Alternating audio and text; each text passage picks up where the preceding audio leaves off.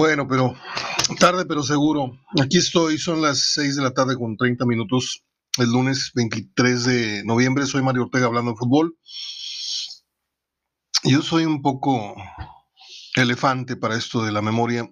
23 de noviembre cumpleaños Gregorio Bernal, uno de los locutores más, más este, reconocidos aquí en el área, amigo de muchos años. Yo soy, yo soy Gregorio Bernal, dice en su programa de música, poemas y canto nuevos de hace 47 años. Y también cumpleaños Misada Mohamed. Luego les platico por qué me sé ese dato. No le gusta que hable de, de esa historia. Ya no le gusta. Eh, bueno, pues aquí estoy con Yelea Reyes acompañándonos. Ando muy malo. Perdóneme. Ando muy malo de la, de la migraña el día de hoy. Y pues por estos cambios de clima, la garganta la traigo por sin ningún lado. Pero aquí estamos para hacerles un programita de, espero, unos 30 minutos. Este, hay mucha cara larga, hay mucho luto futbolístico.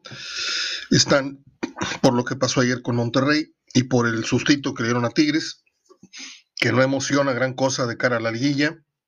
Habrá que esperar mejor rendimiento porque el Tigres que vimos ante Toluca, ese no llega ni, a la final. ¿eh? ¿eh? León Puebla a las 7 el miércoles. Chivas América a las 9 el miércoles. Los regresos, este, pues ya lo sabe usted. Sábado a las 7 y sábado a las 9. Y Tigres Cruz Azul, jueves a las 7 uh, aquí en el Estadio Universitario. Y um, Pachuca, Pumas a las 9 en el Hidalgo y los regresos el domingo. Criminal que jueguen el domingo. La liguilla de, de, Pumas el domingo. A ver, déjame ver si estoy correcto. Porque hasta donde yo vi, dice vuelta, Estadio Olímpico Universitario, 12 horas por favor, Puma, no sean así. Digo, yo sé que sacar ventaja y que la altura, la contaminación y el calor, pero una liguilla no se juega a las 12 del mediodía, por favor. Bueno, allá ellos. bueno, eh, tengo muchos datos de Gerardo Gutiérrez, eh, en tanto la, pues los numeritos, pues, que, dejó, eh, va dejando el repechaje. Algunos son interesantes para compartirles. Por ejemplo, Nico Sánchez, esta fue su segunda campaña con más goles. Anotó siete en la Apertura 2018, siete en la Apertura 2019 y seis en el Guardianes 2020. Un día como hoy, pero en 2019 fue el último partido oficial de Veracruz, que perdió 3-1 en casa con Chivas. Bueno, esa parte. La más reciente ocasión que un solo equipo norteño estuvo en cuartos de final fue en la Apertura 2015 y Tigres quedó campeón. Ándale, este es buen dato. En esta liguilla solamente los Tigres van a representar no solamente a Monterrey, sino al fútbol del norte del país. Porque están fuera Santos, está fuera Monterrey, está fuera Tijuana. Este, ya no existe Dorados, que también figuraba aquí en una de las listas que tengo. Eh, y aunque Tigres hoy queda sexto al término del calendario regular, ha mantenido una constante, ¿sí? Ha estado ahí, ahí, ahí, ahí. Y yo creo que la lectura que Monterrey le debe dar a este fracaso debe de sumarse al torneo que no contó y debe de sumarse al torneo donde sale campeón. Hay que hacer los números de esos tres torneos y encontrar que fue una cosa muy buena, milagrosa, chiripada, póngale usted el término que quiera, ¿sí? A lo que ocurrió en diciembre. ¿Sí? Fue una cosa, un regalo navideño, fue una cosa de Dios, el gran mundial de club, lo que usted quiera, como el moño que le quiera poner.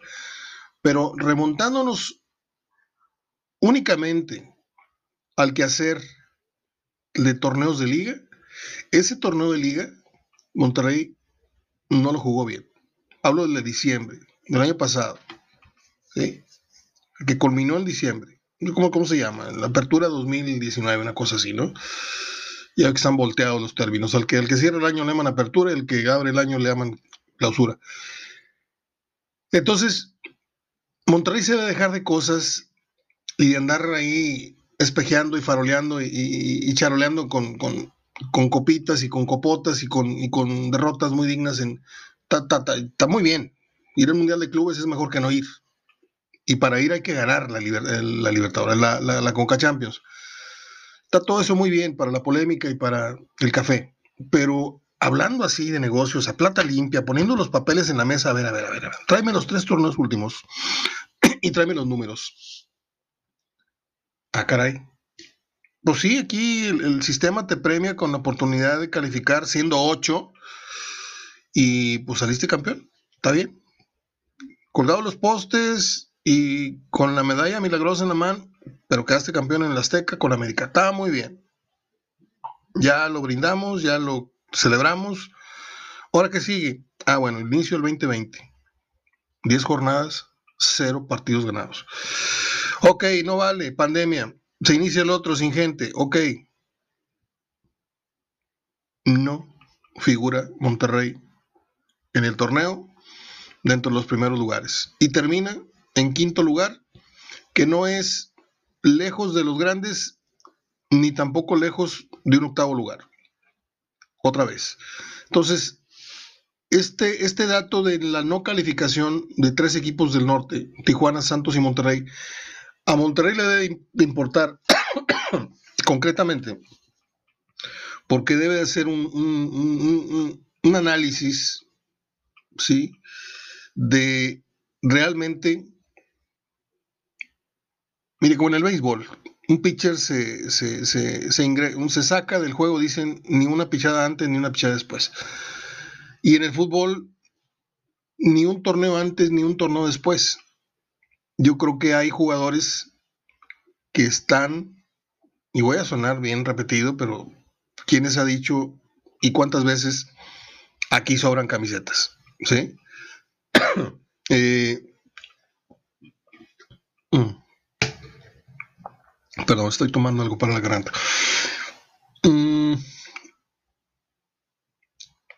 hay varios puestos que son espejismos que son muy mejorables, que Dorlan Pavón, que Avilés Hurtado, Jansen, Celso, Craneviter, yo me quedaba con Celso, definitivamente yo me quedaba con pero si se va Mohamed se acaba el, negocio, la onda esta que trae con Craneviter y a lo mejor se van los dos.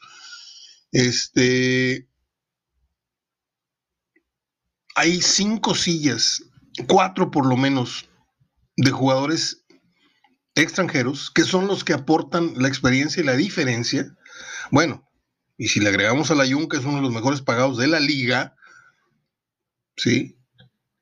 Que te tira 30 centros, cinco van a lo mejor con destino y dos de ellos terminan, yo creo que en gol, pero es un tipo que que hasta hace poco era el que agarraba los tiros libres y les decía todos háganse para atrás. Yo la voy. Él se creía Platini y se creía Maldini, y se creía todo al mismo tiempo. y yo creo que desde que llegó la Jun, pocos, muy pocos partidos ha sido referente o diferencia en el accionar del equipo. Yo no he visto la inversión de Monterrey por ningún lado en materia de extranjeros que dé rendimientos a la altura de lo que están pagando. O sea, Avilés, sí, compraron un campeón de goleo y se, quebró la cabeza con aquel penal que falló en la final y luego vinieron lesiones producto de esa misma ese mismo miedo con el que ya estaba jugando, tú atraes ese tipo de lesiones. A mí no me queda la menor duda.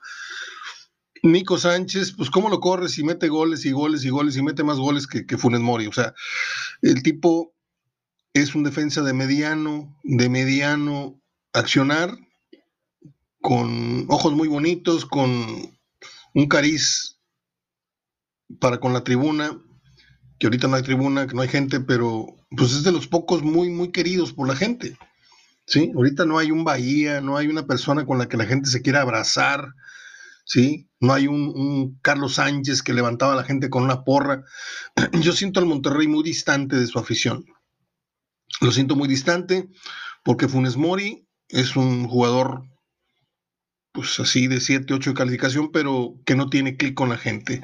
Jansen hizo clic con la gente desde la tecate y el sombrero en la mano del, del, festejo del campeonato, pero fuera de eso es una papa sin sal, ¿sí? Y, también sacamos los numeritos y, vemos cuánto ha rendido. A mí no me pongan partidos de copa, a mí ponme partidos de liga, cuántos has jugado y cuántos goles has metido. Y el tipo le sale como en 500 mil pesos cada gol que ha metido, o sea, una cosa, una cosa carísima, este, o más caro, pues, porque no, has, no han sabido hacer la lectura correctamente los aficionados para de ese modo exigir salidas y estancias de ciertos jugadores. Hay mucho consentido, hay mucho jugador muy bien pagado que está muy solapado por su directiva y por sus propios aficionados. Eh, déjenme leerles el editorial que ayer escribí por la noche, entre las 11 ah, de la noche y las 1 de la mañana, una y media. O sea, me tardé reflexionando algunas cosas, ponía, quitaba, ponía, quitaba, y todavía hoy en la mañana quité dos, tres términos para no ser muy hiriente, porque hay gente que se siente ofendida, pero pues también me ofenden a mí durante el torneo y, me quieren a mí venir a, cachetear en mi propio espacio, este, así tengan la edad que tengan, y pues yo también tengo que, que regresarles la bufetada con el guante blanco. En la mera jeta se llama el editorial, en la mera jeta, señor Jansen lo voy a leer para las personas que ya lo leyeron, pero que no saben con, la intención o con los acentos o, los tonos con los que yo estoy pensando y escribiendo en ese momento. ¿Estamos? en la mera jeta, señor Jansen, ando muy mal la garganta. A ver si no se me sale un gallo. Como al que narraba los goles aquí, ¿no? ¡Gol de Suazo! Pobrecito. Monterrey levantó un torneo con medianón funcionamiento pero de grandes resultados. Y hacia el final del calendario pasó esto e ilusionó a más de uno, pero a la hora buena se desplomó tonta, absurdamente, y pues tontamente, vamos a dejarlo ahí porque el término que sigue está muy, está muy fuerte. Y esto lo hizo en el lugar de sus grandes papelones, en su majestuoso estadio, de local, ganando 2-0 y el lugar 12 de la tabla, le hace de agua la ventaja a nada del primer tiempo, a nada de terminar el tiempo regular, haciendo a un lado los dos penales que el Puebla regaló, alguien en su sano juicio podría mencionar o enumerar las veces que Rayados exigió al portero poblano, a Viconis, en el tiempo regular. ¿Alguien me podría decir cuántas veces exigió Rayados a Viconis en el partido? Piénsenle, los espero. Sin esos dos penales, ¿a qué le iba tirando Monterrey? En la liguilla, no en el partido. El partido lo iba ganando, pero Monterrey no estaba generando nada. Puebla te regala un penal con un tropezón que se da al jugador de Puebla, porque ni siquiera es meterle el pie.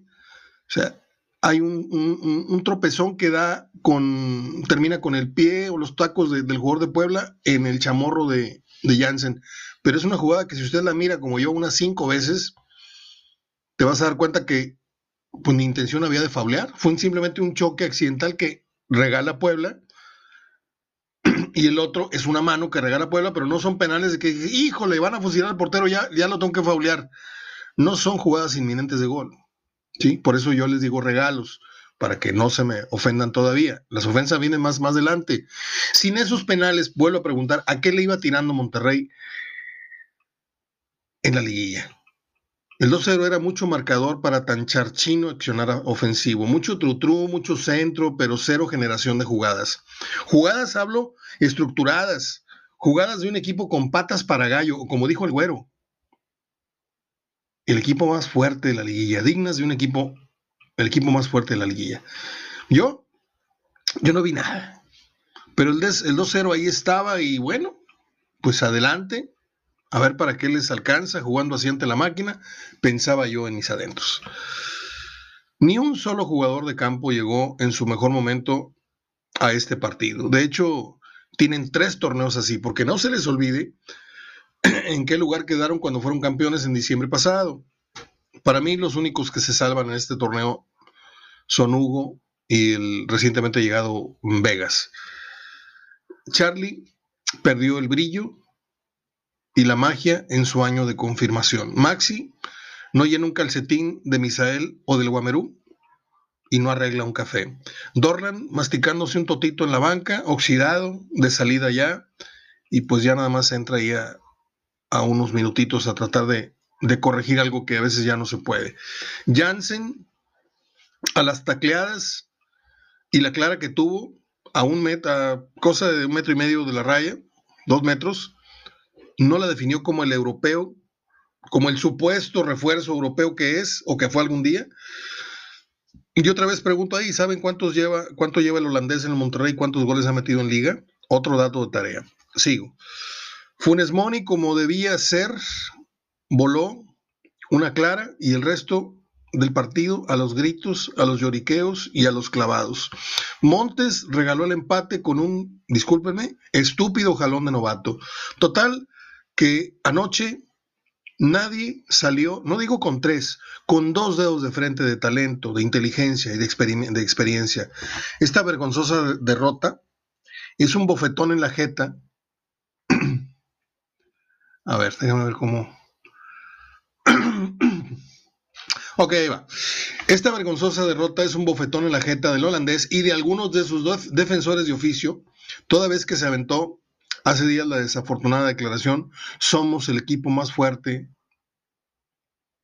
de la liguilla, con la que, número uno, motivas al rival. Número dos, le eches innecesariamente encima la presión a tu equipo. Número tres, ilusionas a muchos soñadores brancazules que no tienen bien puestitos los pies en, la tierra, porque una cosa es irle a tu equipo y otra cosa es esperar más de lo que puede dar tu equipo en, en una liguilla. ¿sí? Número cuatro, pones al equipo, a tu equipo, en bandeja de plata de las burlas y los memes localmente y nacionalmente, luego del papelón de anoche.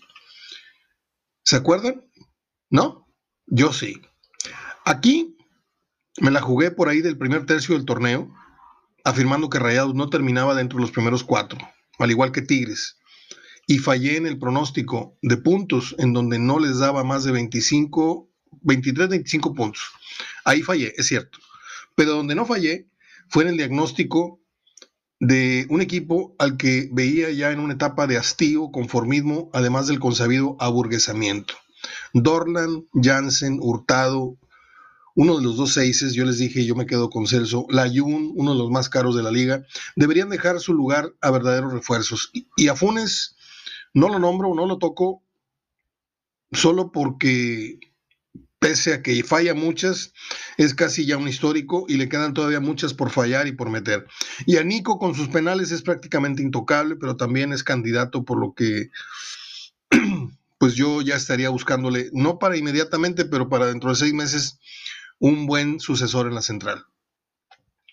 Un 2020 negro, un 2020 de gatos negros para Monterrey y todos sus millones. La de hoy, además de ser además de ser un gran ridículo por segundo torneo seguido, ya que, ojo, no se les olvide el torneo fantasma pasado en donde no ganaron un solo juego, luego de la borrachera por la digna derrota ante Liverpool. Este, y de una gran lección, luego de ser un gran ridículo y una gran lección de humildad para varios, es casi el epílogo del ciclo de por lo menos cuatro o cinco tiburones de la nómina, ¿no? No necesariamente para enero, pero sus días deben de estar ya contados. Por cierto, ¿ya me tienen el dato? ¿Cuántas veces Rayados exigió a fondo a Viconis? ¿No?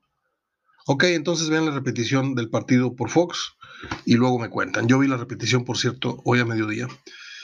Y no, no le conté más de dos veces serias de Arribos de Monterrey. Ahí sobran camisetas escribí un día y otro día, después del 3-1 ante el América, marcador mentiroso. Y más de uno se me puso el brinco, más de uno me insultó, más de uno se mofó de mí en otras páginas. Lo recuerdo bien. Yo sí me acuerdo. Disculpas aceptadas, aunque no vengan, aunque no estén escritas en mi página.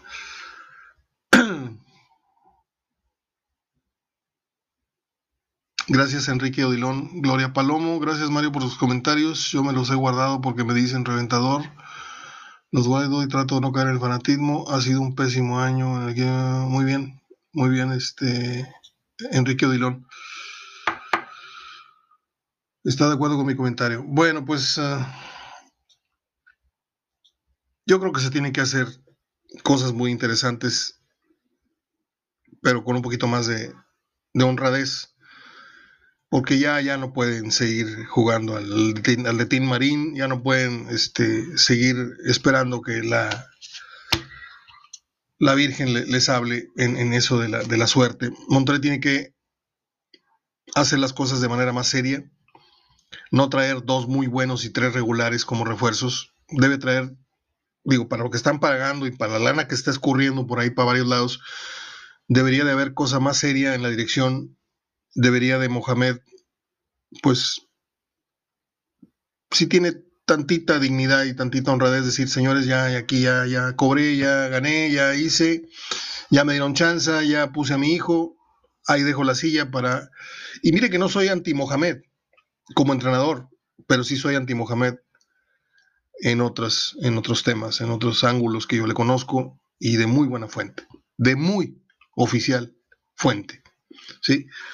Entonces creo que ahí Davino también es cómplice.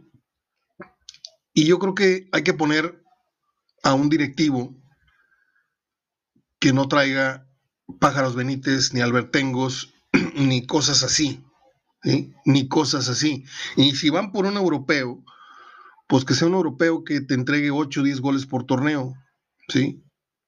No que te fracture, no que te lastime o saque del campo a tres o cuatro jugadores rivales del torneo, como Jansen, que es un, es un jugador de, un juego, de un juego muy físico, pero que pues yo no le he visto tres partidos, aparte que no los ha jugado consecutivos, no le he visto tres partidos en donde me anote tres goles seguidos porque el tipo no tiene la costumbre de meter goles, tiene la costumbre de patear y que se barran y que lo jalen y que el balón salga pegado al poste y que, que, le atajen, pero así que digas, matón, no es. Por lo único que eh, deslumbra y, lamparea a muchos es porque es holandés y Monterrey trae un, un europeo. Hombre, digo, ya comparé este, hace rato a Maxi Mesa con Misael y con Guamerú valían en su momento, yo creo que la décima parte de lo que costó este, este churro de, futbolista argentino que es Maxi Mesa. Y no quiero decirles ahora con quién podría comparar yo a, a Jansen y qué tan lejos quedaría de, de esa comparación. Yo sigo pensando, entre más avanzan los años, discúlpeme, sigo pensando que antes había más calidad en los porteros, había más calidad en los defensas, había más calidad en los, en los contenciones, había más calidad en, los jugadores que ya no existen, que eran los creativos, los, los cerebros, el 8 y el 10, y obviamente había más calidad en los extremos que ya no existen y había más calidad en los centros delanteros. Había más calidad, punto. Pero pues, ¿cómo le vas a hacer que a un chavo de hoy eh, le hagas entender que el cine mexicano, este, aunque sea en blanco y negro, eran joyas de películas comparadas con las porquerías que se hacen aquí en México. ¿eh? Este, no, no, no, es que la película de Omar Chaparro y la otra de Gareda y la otra de no sé qué y 100 días para enamorarnos, son peliculones. bueno, está bien. Sí. Yo nada más les digo que no he vuelto a ver un defensa yo como Guarací Barbosa. No he vuelto a ver un 6 tan, tan de tanta pausa, de tanta calidad como Juanito González. No he vuelto a ver un centro delantero como el Gato Núñez, como recientemente de Suazo, si usted quiere, pero dígame, ¿a dónde ha ido la calidad de los porteros? ¿Dónde quedó el sucesor de Ruiz Díaz? Por ejemplo, Monterrey debería tener un portero, aunque no es tema ahorita el tema de Hugo, porque no lo voy a meter dentro de esta licuadora de culpas yo, lo comentaba hace rato con alguien, pues Monterrey debería empezar por parar bien a su equipo con un portero de respeto. Y por respeto es pinta, por respeto es pasaporte, por respeto es este currícula, ¿sí? y luego te tienes que ir con un central grandotote, y luego te tienes que agarrar un 6 mandón, y luego te tienes que agarrar un 8 o un 9 o un 10, perdón, un 8 o un 10 que ya no, no, ejercen como tales, pero hoy, hoy todo es corre, corre, corre, corre, corre, corre, corre, corre, corre, corre. Dígame usted en Tigres quién es el, el armador, quién es el pensante ahí. Desde que se fue Sobis, desde que se fue Gaitán, ¿quién piensa? Dueñas, Dueñas es un jugadorazo, pero no es y cuando es, no lo dejan, o cuando podría ser, no lo dejan ser el, que conduzca los avances. O sea, ¿quién es realmente? ¿Aquí no? O sea, a mí que no me vengan. Nosotros, los 50, los sesentones o más, más arriba, disfrutamos de un fútbol que hoy no se ve. Perdón, chavos, perdón, treintones, perdón, gente más joven, este, pero esa es la, la realidad. Esa es la realidad.